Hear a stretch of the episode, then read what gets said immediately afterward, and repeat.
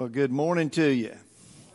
It is so good to see you here today. Thank you so much for being here. Uh, I was absolutely blown away as we started talking about different people that were going to be traveling this weekend. How many people were traveling? So let's pray for those folks. They get home safely and enjoy their time away. I'm glad that you're here. Thank you so much for coming. I hope that you picked up a bulletin on the way in.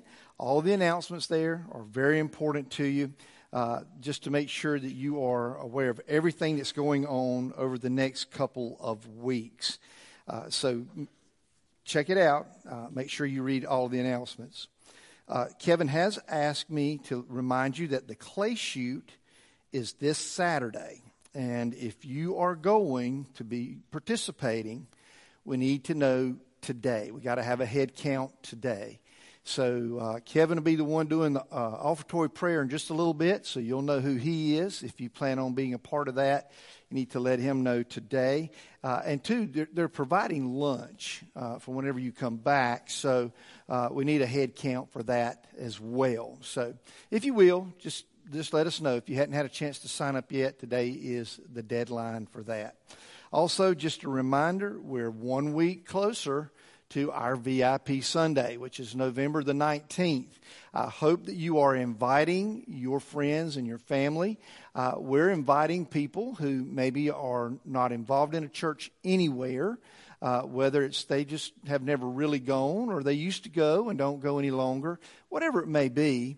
Uh, all of us have friends and people around us who, who just aren't at this point in their life going to church anywhere. So that's what VIP Sunday is about. Uh, we want to invite these folks that are close to us, that are our friends, our neighbors, our family members, co-workers. We want to invite them in so that we can just love on them that day. That is our, that's our goal that day is just to love on them and let them know that there is a church where, that wants them and would love to have them uh, as a part. And so we're just going to we're just going to love on them. That day is about the, our VIPs. It's not about First Baptist. It's about our VIPs. So please make sure you pick up the invite cards. They're on the front pew. If you need any of them, you can pick those up. Uh, and you're looking for a yes. Uh, not a maybe. I think so. I'll try. Let me think about it. Uh, anything like that. We, we want a yes. And once you get that yes, we have a response card that we want you to fill out. It's also on the front pew today where you write your first name and their first name on that response card. We don't need any last names. And then our ladies that meet every Tuesday and, and pray together are going to pray over those cards. So we're going to start praying for who you have invited even now. We're going to start praying now for them, that God's going to just love on them and let us love on them, that we're going to be able to build some relationships and uh, with, with people that we were meeting for the first time that day. So as you invite, get that yes and then put their name on a response card so that we can pray over them. And then the cards will go out on our banner out in the front foyer so we can be reminded to continually pray for the folks that are uh, going to be attending that day. So, VIP Sunday coming up November 19th. And guess what? Today's October 1st. Right? So, November 19th is like two weeks away. At least that's what it's going to seem like. Uh, it'll be here really, really quick. So, don't put it off. Don't say, well, I'll wait closer to time. Go ahead and start inviting your VIP now. All right? Well, let's take just a moment to pray together, and uh, then we'll uh, jump into our worship through music. Thank you so much for being here. I am so glad to see you. Let's pray together. Our Father and our God, today we come to proclaim that you are holy, that you are good, that you are just and kind, you are gracious and merciful. Lord, when, when it's a good day, you're all of those things.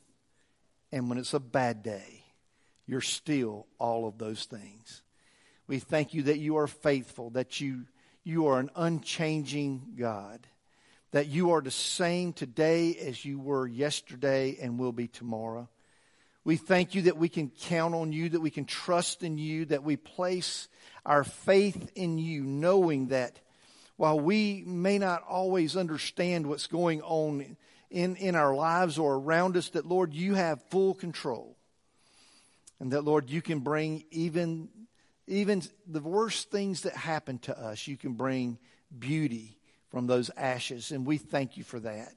We thank you that you love us, Lord, in spite of our faults and our failures and our shortcomings. Thank you that you love us in, in spite of, of all of the times, Lord, that we've disappointed you and we've strayed away from you. And Lord, we thank you that you never, ever, ever stopped loving us. And we thank you that you have met with us here today. We know that you are in this place, Lord. We know you are because you've promised us that you would be and we you are faithful to every promise you make and so we know that you are here but now god we want to come into your presence you're here with us but lord help us now to come into your presence so we can be with you lord for those that are in this room right now that are hurting we pray for we pray for peace and comfort and help and Lord, for those that are in this room today that are searching, we, we pray that you will light their, their path with your truth, that they'll be able to see, Lord, exactly what it is that they're searching for. Lord, we pray for those that are broken, that today will be a day of healing. Whatever it may be, Lord, today we place ourselves at your feet and we pray, oh God, that you would do in us what only you can do in us today that when we leave here, Lord, we will have been changed at the core of who we are. Yes, we'll have sang some songs, and yes, we will have studied some scripture, and yes, we will have, have fellowship together, but Lord, change us through all of that. Transform our hearts so that we can be pleasing to you and molded into the shape of our Savior Jesus Christ. And Lord, I pray that if there's one individual sitting in this room right now, one individual that will watch this through the internet, Lord, that doesn't know you personally, how I pray, oh God, that today is the day, that today is the day that you invade their heart with your truth and your love and your grace and your mercy, that Lord, they have, they, they will desire to place their faith in you as their Savior. And that today will be their day of being reborn into the family of God, and that today will be their day of new life. Lord, we love you. We praise you. We thank you for who you are. Guide us in our time together. Is our prayer in Jesus' name.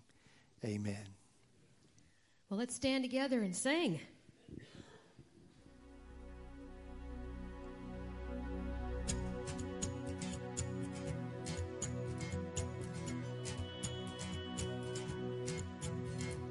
Who am I that you are mindful of me? That you hear me when I call? Is it true that you are thinking of me? How you love me?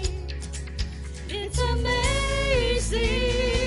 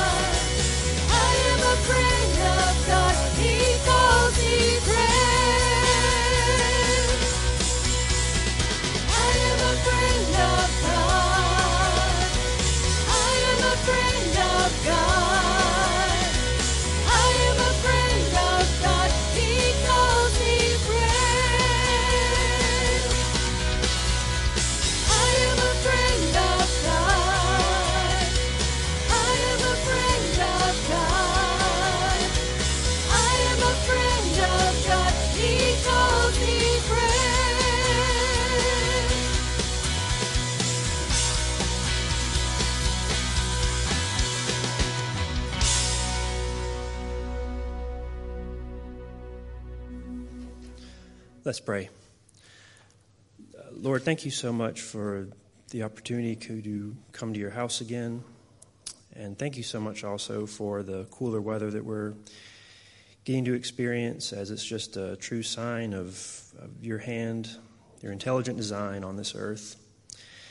And Lord, as we continue with the service, with the singing, with the preaching, and tithes and offering, and the communion we're going to partake, God, I just pray that you would be pleased with it all. And we just ask and pray this all in Jesus' name. Amen.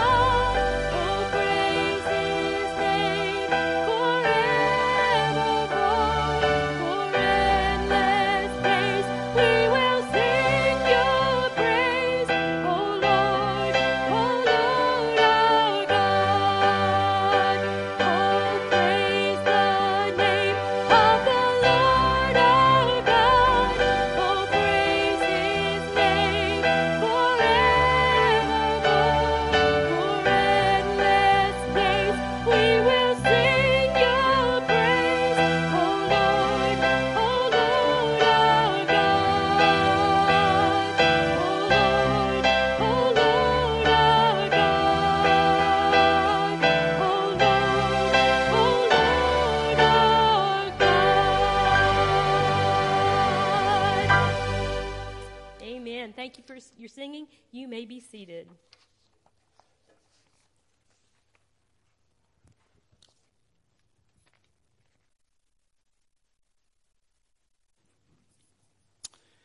Well, it is good to see you here today, and I want to invite you to find with you, find with me in your Bibles Luke chapter five. Luke chapter number five.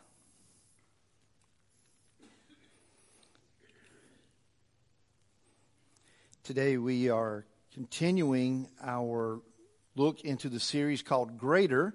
I appreciate so much uh, Brother Brandon filling in last Sunday while Rhonda and I took a few days of vacation.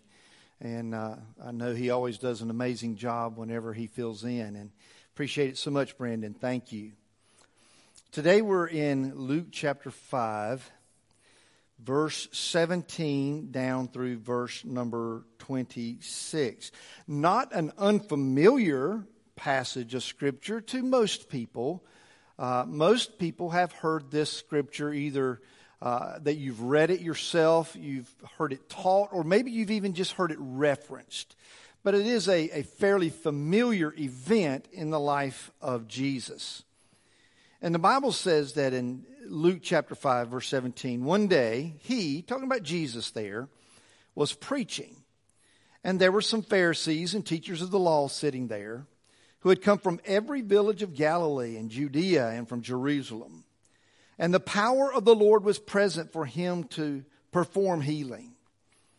And some men were carrying on a bed a man who was paralyzed, and they were trying to bring him in and to set him down in front of him, talking about Jesus, but not finding any way to bring him in because of the crowd. They went up on the roof and let him down through the tiles with his stretcher into the middle of the crowd in front of Jesus. Seeing their faith, he said, Friend, your sins are forgiven. The scribes and the Pharisees began to reason, saying, Who is this man who speaks blasphemies? Who can forgive sins but God alone? But Jesus, aware of their reasonings, answered and said to them, Why are you reasoning in your hearts? Which is easier to say, Your sins have been forgiven you, or to say, Get up and walk?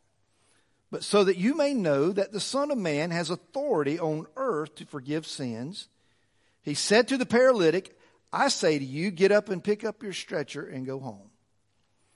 Immediately he got up before them and picked up what he had been lying on, and he went home glorifying God.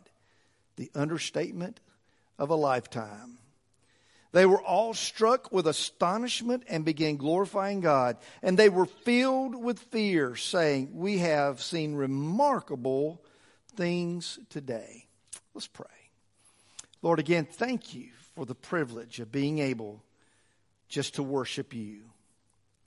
Lord, we are mindful that all over this globe that there are men and women, boys and girls, who would love to be able to publicly assemble to worship you, but they know that in order to do so, it would cost them their life.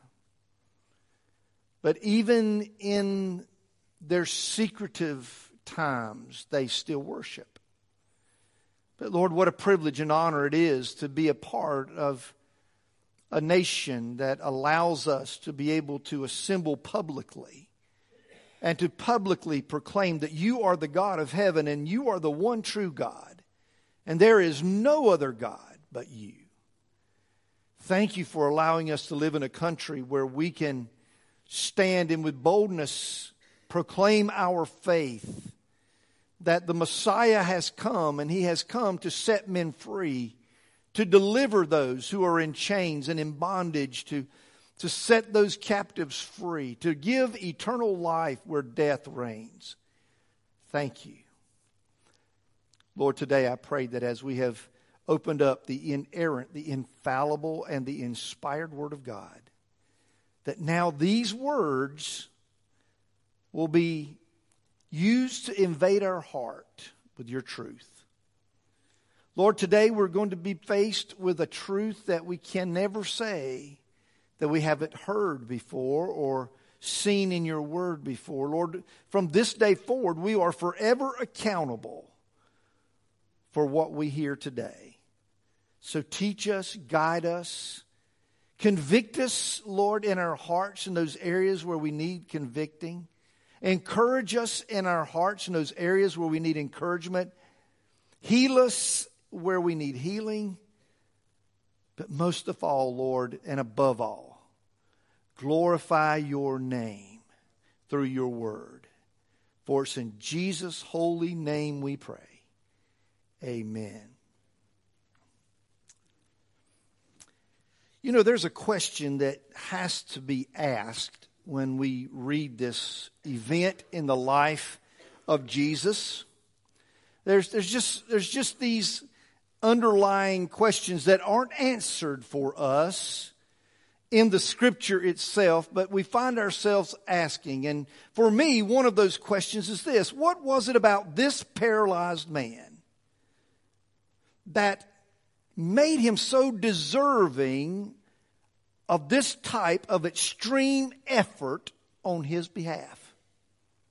What was it about this man, this paralyzed man, that made him so deserving of this type of effort? There's a, a place called Aliceville, Alabama. Back in World War II, it was a, it was a POW camp where primarily German prisoners were kept there whenever they were captured during the war. And most of those prisoners, when they came to Aliceville, they expected literally hell on earth. They expected to be mistreated and they expected to be beaten. They expected to be starved. They expected the very worst of conditions and the worst of treatment. After all, they are prisoners of war. They are soldiers fighting against the United States of America, the very country in which they're being incarcerated. They expected the very worst of all conditions. But something amazing happened in Aliceville, Alabama, when these prisoners were unloaded off of the bus and marched into that, that camp. They found fresh linens and new mattresses. They found the finest foods that you could eat, good food to eat. They weren't being asked to starve. They found that they were offered weekly fresh clothing and their clothing would be laundered and returned to them. And they couldn't understand why they were being treated so nicely. They are prisoners of war, enemies against the United States of America. They even began uh, being allowed to have orchestras from instruments donated by the townspeople of Aliceville, Alabama. And so they would get together and they would play music together and they would, and, they would have times of, of, of joy together in the midst of a prison camp, POW internment camp. This was during a time, and let me remind you, when the American people were being asked to ration their food and ration their goods for the sake of the military uh, that needed those items. And so, needless to say, there became a great uproar once news got out that these prisoners at Aliceville were being treated so nicely. And, and, and, and so there was a great uproar, so much so that the, the, the commander who was over the American prisoner of war camps was called in before Congress and told to give an account of these things. Why were these prisoners being treated so well? To which the commander replied, We're just following the Geneva Convention. It is, after all, something that we signed along with the other countries. We're just doing our duty. And that was good enough for a little while, and they let him go on his way. And then something amazing happened. Adolf Hitler heard about his troops being treated so nicely. He personally sent $12,500 to Aliceville, Alabama, to help take care of his prisoners, to help reimburse the kindness that was being shown to his prisoners. When that became news, of course, he was the commander was called back in front of Congress to give an account of this and once again reminded that he was treating these prisoners too well it, because see it had just been discovered that over 84 of our own servicemen had surrendered to a German infantry during a battle and had been gunned down after surrendering and their bodies left to rot. And so Congress demanded to know why we were treating these prisoners so well when our own soldiers were being mistreated in the German camps that they were being held in. And here's what that commander replied We signed that treaty called the Geneva Convention. It's not our responsibility to make sure they keep it, it's our responsibility to make sure we keep it. And we will not become like them. We will be Americans. Now, I tell you that story simply because there's just some times when we look at a situation like this man on this bed, and we have to ask, what was it that made him so deserving of that kind of kindness? Maybe it was absolutely nothing. Maybe he was the town drunk. Maybe he was the, he was the one that could out curse anyone else in the area. Maybe he was the one that everybody shunned. Maybe he hadn't bathed in a while. Maybe he was of the kind that insulted everyone around him because he was angry at his own condition. We don't know who this man was. But we know that there were some people who saw that they had a responsibility to him. So as we look today, we need to understand that you and I have a greater responsibility to others simply based on the fact that we have been saved by grace. We have that responsibility to others. In fact, listen, Paul said, I am a debtor to those people. Well, Paul, how can you be a debtor to those people? Those are the people trying to kill you. Paul was simply saying, I have been saved by the grace of God when I was so unworthy of salvation. I have been delivered from my sin. I have been set free from the bondage of, uh, of, the, of the sin that I lived in. And, and God has redeemed me. I owe others to tell them about Jesus. Well, today in this event, I want us to notice three groups of people that are present here. And as we do, I want us to ask ourselves individually which of these three groups do I fall into? Because I believe that every born again believer falls into one of these three groups. I'm in here, you're in here if you're a believer. So, which one is it? Well, let's look at the first group. The first group is the critics. We saw them immediately because as soon as the, this event is unfolding, we are told that as he's teaching that day, that there were Pharisees and teachers of the law. Now, now what's interesting is that these religious leaders had come from Jerusalem, Judea, and it says, in every village in Galilee. I mean, you talking about a, a gathering, this was a gathering. They all came. But now let's, let's be clear as to why they were there. They were not there to worship. They were not there to, to, to hear the truth of God's word. They were not there for that reason. Let's be, be clear on that. The reason they're there is because there's a lot of people that are starting to follow Jesus everywhere he went, and they viewed themselves as the self-appointed uh, person that is to make sure Jesus is following the rules. That's their, they saw that as their job. Their job that day was not to come and hear truth. Their job that day was not to, to bask in the presence of the Messiah. Their job that day was not to see the great things that God was doing. They felt their job that day was to make sure you're following the rules, Jesus. That you're keeping all the rules. They arrived just hoping, I think, that Jesus would mess up so that they could shut him down.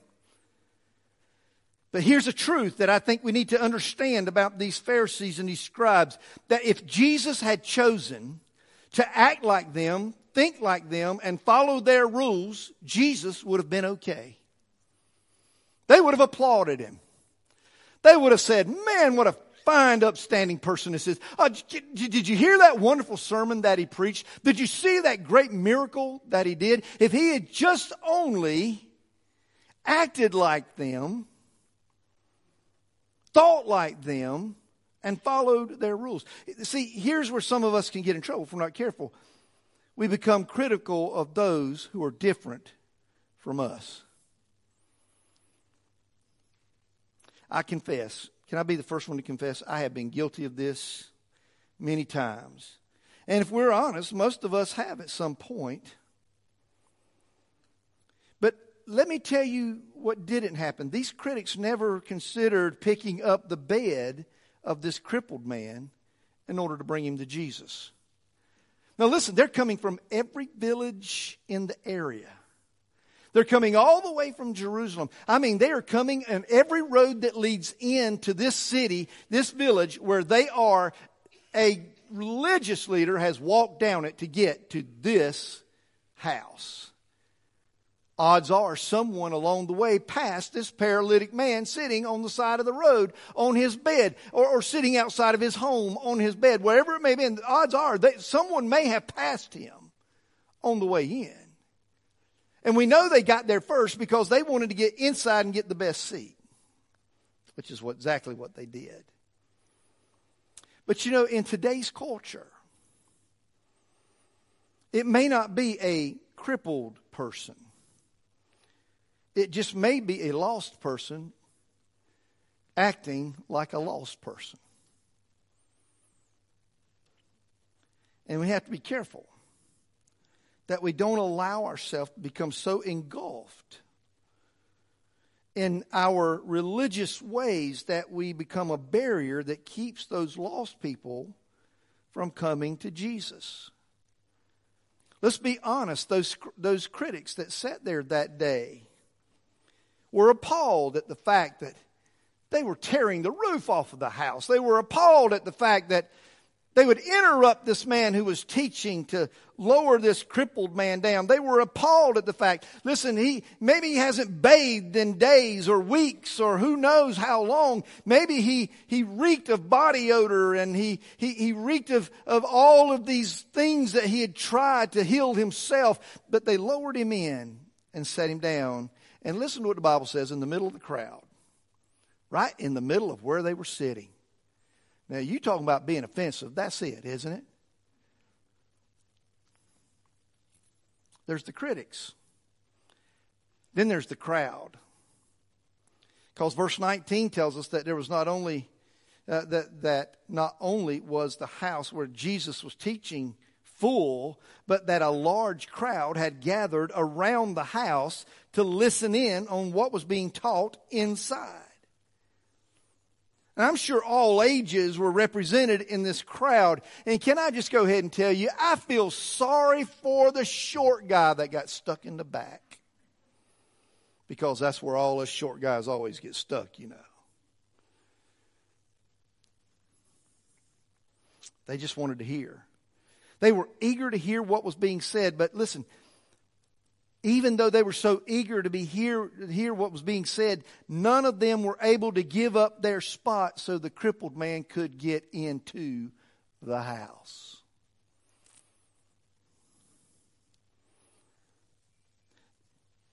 You know, there's there's horror stories in every church about you're sitting in my pew. there are. You talk to any preacher anywhere, talk to anybody that goes to any church, and they'll tell you, "Oh yeah, there's been that. You're you're sitting in my pew. My great, great, great, great, great, great, great, great, great grandmother donated that pew because it was cut off the land that my great, great, great, great, great, great, great, great, great, great, great grandfather bought when he first came to America. Isn't that what we do sometimes? We, we, we, we want to be welcoming, but as long as you're not interrupting me. You're welcome, just don't bother me. I don't mind you being here, just don't bother me. Isn't that what these, this crowd was saying? I'm sure that as they gathered around outside of the house and they looked at the, the hill and they could see these men carrying that that bed with that paralytic man. Come, come, don't you know, they all did what we do when we see a new baby or a new puppy. They went, oh, look at that. Isn't that nice of them to do that? You see, how, look how caring. Oh, until they were asked to step aside so they could get the bed into the house. Then all of a sudden it was like, well, you, hey, I, I'm outside. He's no better than me. Let him stay outside. Uh, All of a sudden, it became a matter of don't bother me. This crowd, they, they usually have the mentality is I don't care what you do, just don't let it affect me. And again, they're blocking the way for others to gain access to Jesus. They're, they're, they're blocking the way. Can, can I tell you that even I, I believe that as they tried to excuse themselves and inch themselves in through the crowd and, and, and put their shoulder in and kind of elbow their way in and everything, don't you know that there's a little shoving got to going on, and a little pushing got to going on, and you know, get back there and you're in your place and don't don't don't bother me. No, listen, I'm trying to listen. You're interfering with what I'm doing, and and they just kept pushing and pushing until it became evident that they weren't going to be able to get in through the door.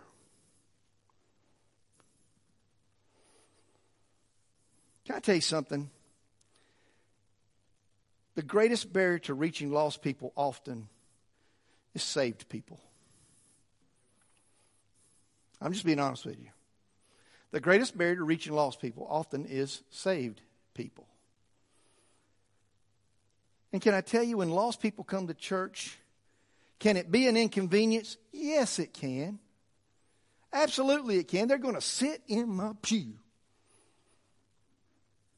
They're going to drink, they're going to get the last cup of coffee. Can't believe they would do such a thing. They're going to leave a mess behind. Their children are going to run crazy. I mean, there's just so many things. Oh, mm, they just mess up everything, right? Aren't we all aren't we all just better off without that hassle? Aren't we just better off if they just stay out and go somewhere else? Isn't that just better? Well, not if you want to have the heart and the mission of Jesus. Yes, it's messy because lost people act lost. They smell lost, they look lost, they talk lost. And for us, oftentimes, they start, when they come in, they want to nudge into a space that is ours, and we get so protective that we push them right back out. There were critics, and there was a crowd. But then there's a third group that I don't want us to miss, and that is the compassionate. Luke says that the crippled man was carried by some men, but the Gospel of Mark tells us that there were four men who carried this crippled man. And while again, I don't know how these four men knew this crippled man, I just don't know how. But what I do know is they cared about his condition. Now, the reason I bring all this up is because we're getting ready to have, in just a, another month, a month and a half, a VIP Sunday. And we're asking ourselves, I'm not just asking you, I'm asking this of myself, that we bring with us, invite to our church that day people who either do not know Jesus as their Savior or they have once been involved in a church. Maybe they've been hurt by it. Maybe they just got out of the habit, whatever, but they don't go to church anywhere. And if we do what we're asking ourselves to do, then there's going to be lost people among us on that Sunday. Now, we can be the critic I don't like the way they're dressed. Can't believe they came to church dressed like that. I can't believe they. Ooh, did you smell them? Oh, they reeked of alcohol. Uh, man, I don't tell you. Did, did, did, you get a, Did you get a look at? Did you get a look at what they were wearing? Did, did, did, did you hear some of the language they were using? We can be that critic. We can be that crowd that just says, "Well, I'm not going to invite anybody, and I don't mind you inviting any, anybody, but just don't just don't let them bother me while while while they're here. I just don't want them to bother me." But then the compassionate. We don't know how far they carried him, but we know where they carried him. They brought him to Jesus. And it would have been so easy. It would have been so easy, easy, easy for them to quit when they failed to gain entrance into the house. When they got to the house and they did everything they could to nudge in and inch in, but being pushed back by the crowd, it would have been so easy for them just to set him down and go, look, bub, we did the best we could do. I'm sorry, man. I, I mean, you know, we gave it our best shot here. We, we did everything that we knew to do and, and, and you're just out of luck, man. I'm, I'm sorry. I'm sorry you're crippled. I feel bad for you. I wish you weren't crippled, but the truth is, there's nothing I can do for you. It would have been so easy. They could have said, when one of them suggested the roof, the other three could have said, Are you nuts? There's no elevator on this house. You know what it's going to take to get him on that roof? Do you have any clue the energy that we're going to have to spend to get that man on that roof? I just don't know if it's worth it or not.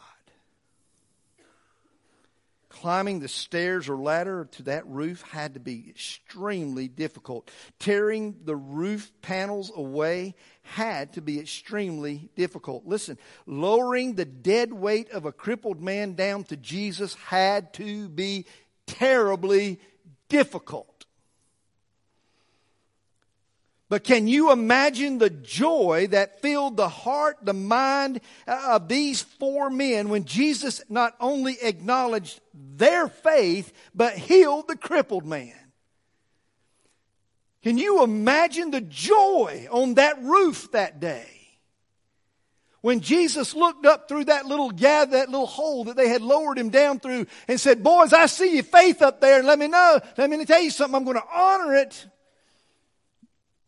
Your sins are forgiven, sir.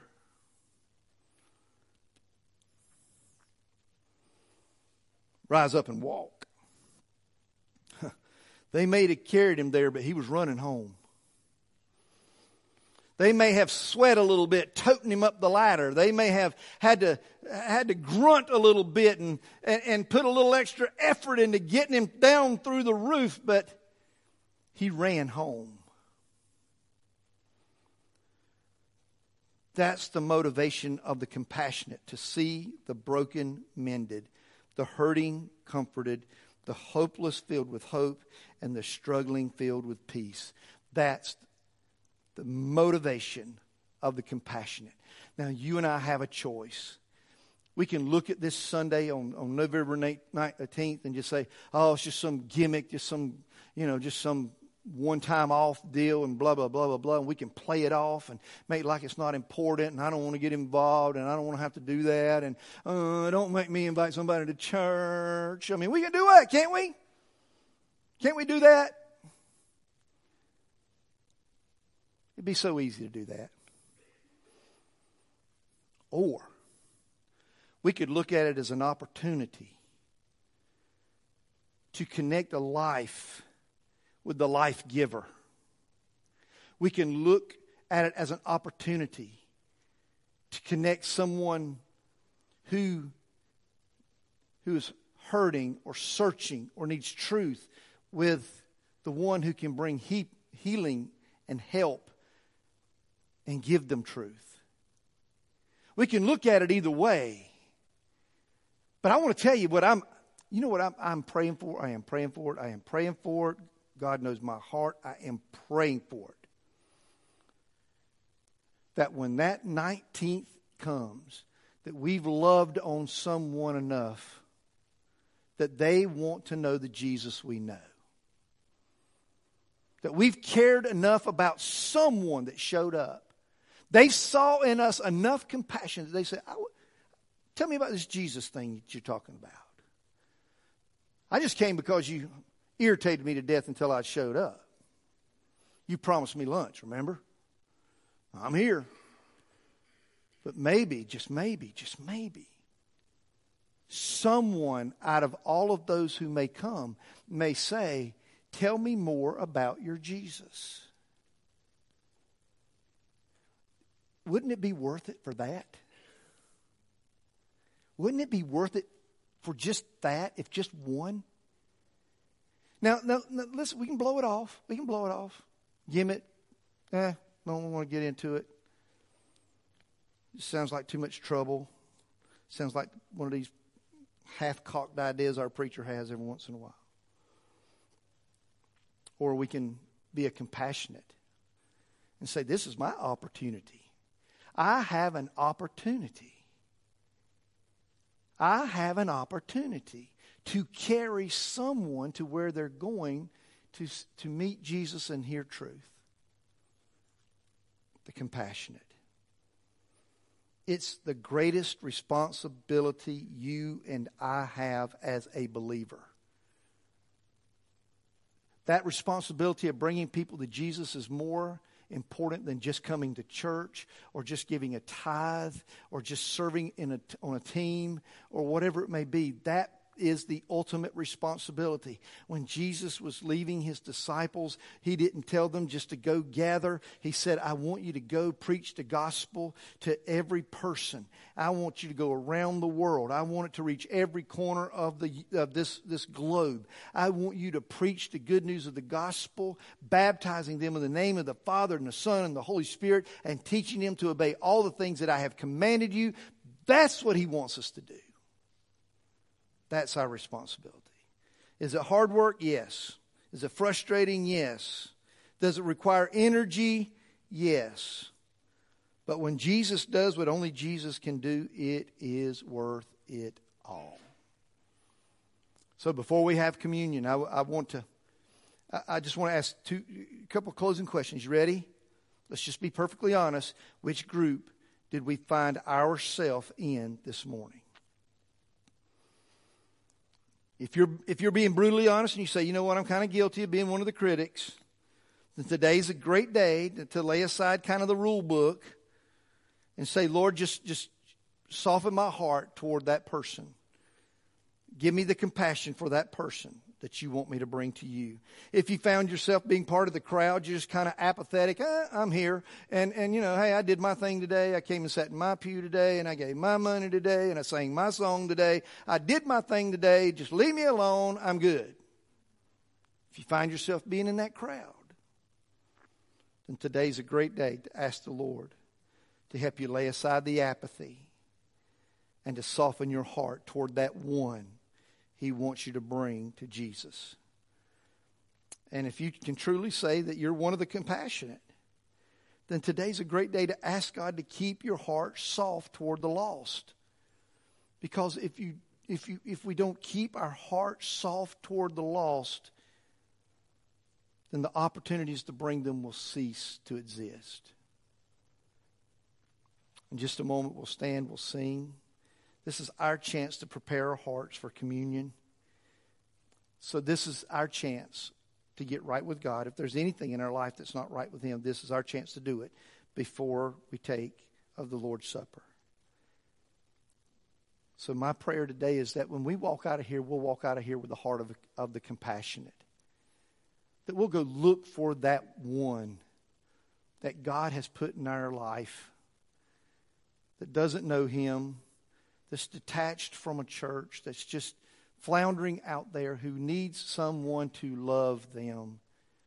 And oh, God, give us a heart of compassion to bring them in. Let's pray. Lord, give us the heart of the compassionate. Lord, I'm going to go ahead and confess what you already know is true. I, am guilty, Lord, of being the critic. I'm guilty of being part of the crowd. Oh God, make me one of the compassionate. I pray that today, Lord, you raise up in this church body people whose heart is soft and tender and warm toward the lost, to the struggling, to the hurting, to those who need truth. Lord, that we'll we we are willing to take on the effort, the energy that's going to be needed to begin the process of bringing them to you.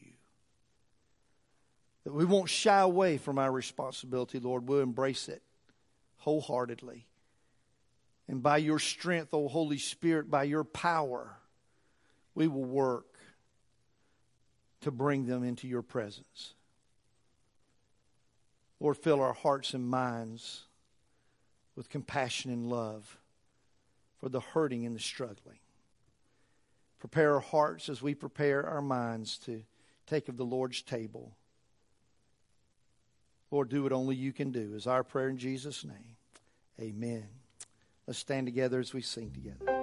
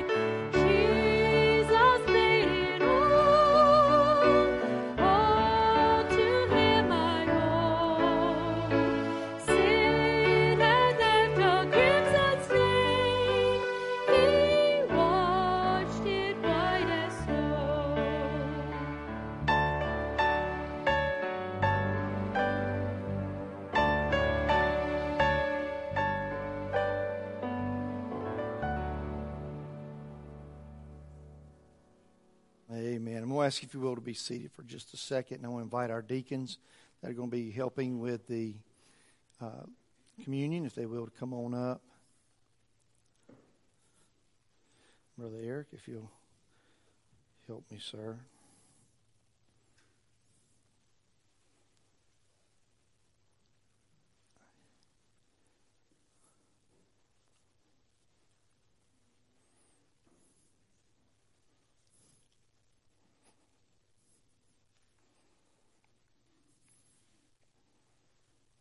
Thank you.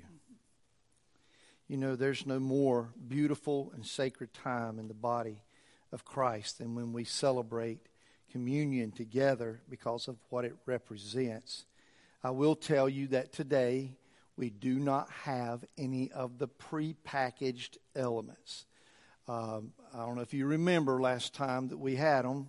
Uh, I got a hold of a sour one, and so we have done away with those. And so uh, I apologize that we do not have the prepackaged. So if you do not feel comfortable uh, reaching into the plate uh, and or to receive the cup or the bread, then of course we understand. and uh, by in no means uh, think any less of you for that, but just wanted to make you aware that we do not have the prepackaged ones. We're going to take just a moment to uh, begin together with the distribution of the bread and the wine. I'm going to ask our deacons if they'll take their place.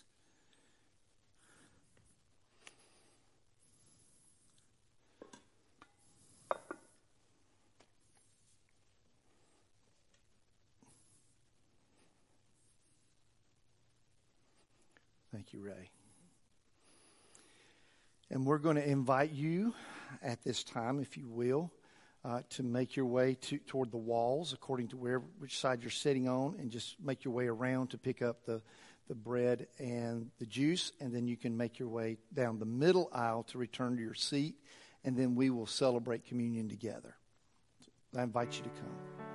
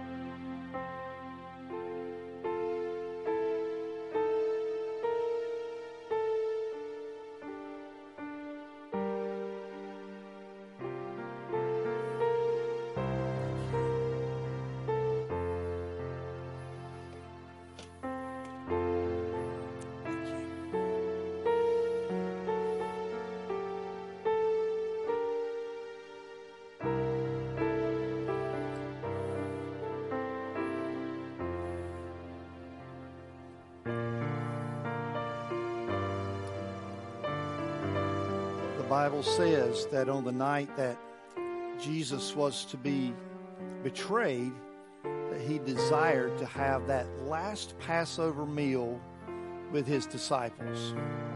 There was something he wanted to teach them at that meal, that Passover meal, that he, he couldn't teach them at any other celebration that they had enjoyed together throughout their time together. And that was simply the fact that he was the Passover lamb. And that his body would be broken, not just for the sake of a celebration, but that his body would be broken for the sin of the world. The body that was broken was broken for you and broken for me. And the Bible says, by his stripes we are healed. So, Christian, take a knee.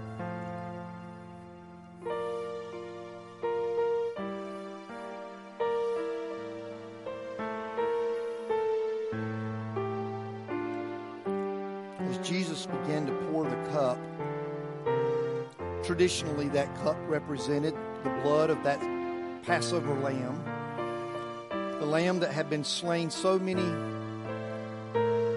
years before and placed upon the doorpost of the homes of the Israelites so that the death angel would pass over them while they were still dwelling in Egypt. It celebrated the fact that God had provided through blood a way to life.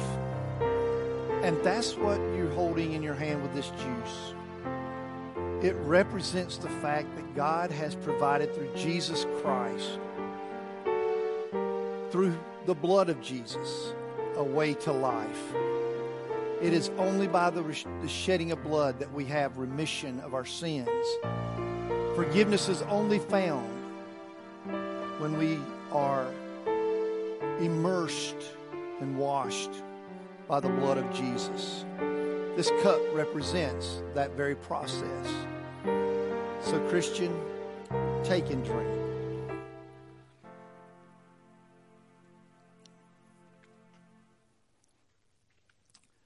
As they prepared to leave that night from celebrating the Passover together, with all of this new information in their heart and minds, they began to make their way to the Garden of Gethsemane where Jesus would spend his final hours of freedom praying. Praying for you, praying for me, praying for his disciples that were there. Even praying that God would embolden him and encourage him and give him what he needed to endure in the coming hours. Well, today, what we're going to do is we're going to sing as we leave, but we come to sing a truth that because He lives, we can face tomorrow. Because the fact is, Jesus did go to the cross, He did shed His blood, and yes, He did die. But three days later, He evacuated the tomb, left it nothing more than an empty grave, and He came to life so that you and I could have the life that He offers us now.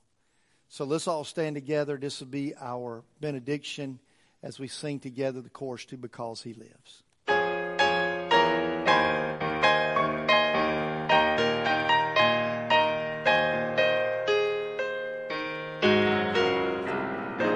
Let's try that again.